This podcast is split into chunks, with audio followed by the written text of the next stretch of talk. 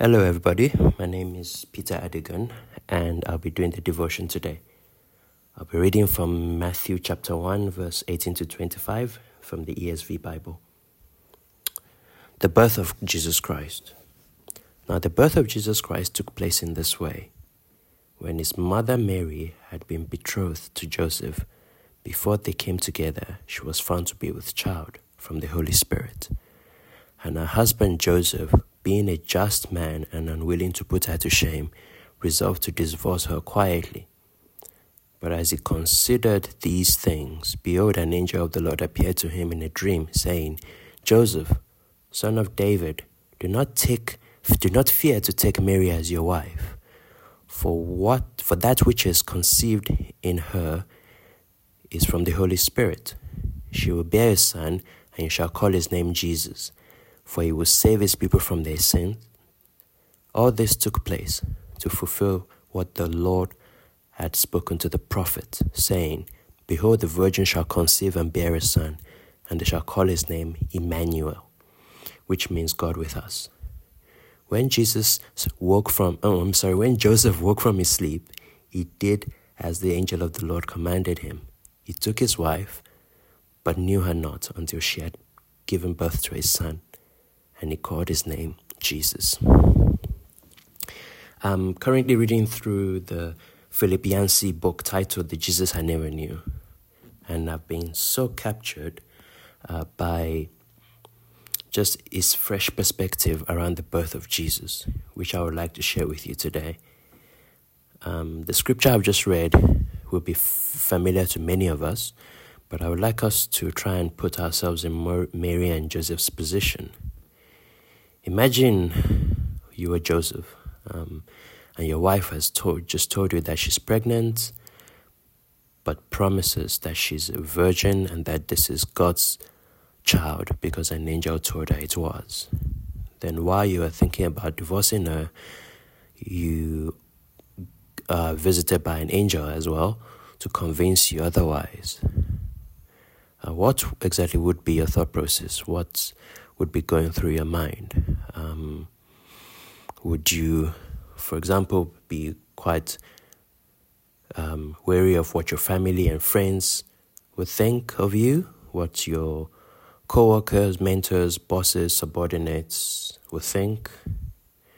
And if you're being honest, you'd probably be quite worried that maybe when other people hear this, they would they would laugh at you or, or they would gossip behind your back and call you a simp, which is young people speak for simpleton. It'd probably be the example they give, or you would you think anyway that maybe you would be the example that they would give of what men ought not to be at the annual men's conference.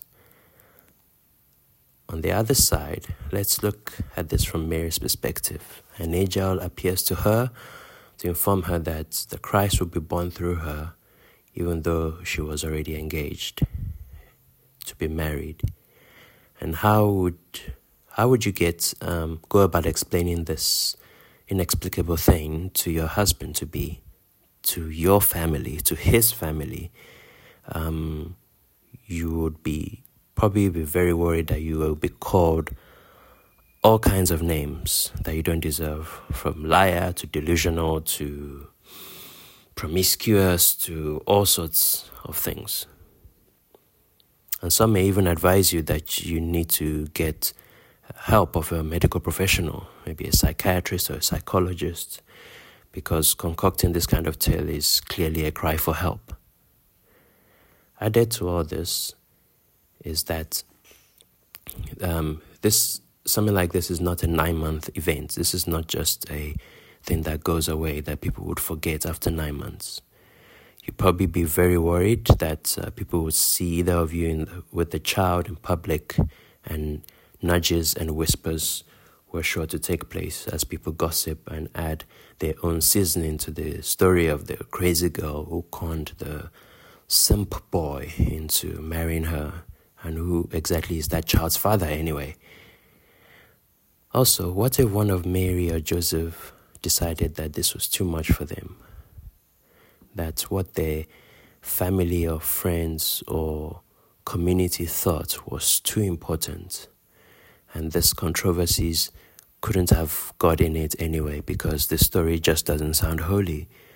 And they decided to fix the problem the best way they know how by going their separate ways or disappearing into the background. I can tell you now that it would not have made a difference to the arrival of Jesus, but it would have meant that Mary or Joseph would not have been part of Christ's lineage as we know it today. Friends, all of this is to remind us that pretty much the whole existence of Christ, from pre birth right up until his death, um, was always linked with awkward and controversial people. He was always ministering to them and hanging out with them, and um, and why is why is that the case? I think that it's because they were the people who had space in their lives for him to move. The people were willing to endure what would have been a lifetime of being the talk of the town rather than making a quick exit plan and uh, quickly dissolving the situation. In closing, I would like to leave you with this thought. When things happen, whether as a result of your own action or whether it's just because life happens, do you rush to fix it in your own strength or to try and cover it up out of fear of uh, out of fear or do you hold your position knowing that you are God's beloved and by doing that you leave space for God to turn this situation into a salvation story Take care and God bless.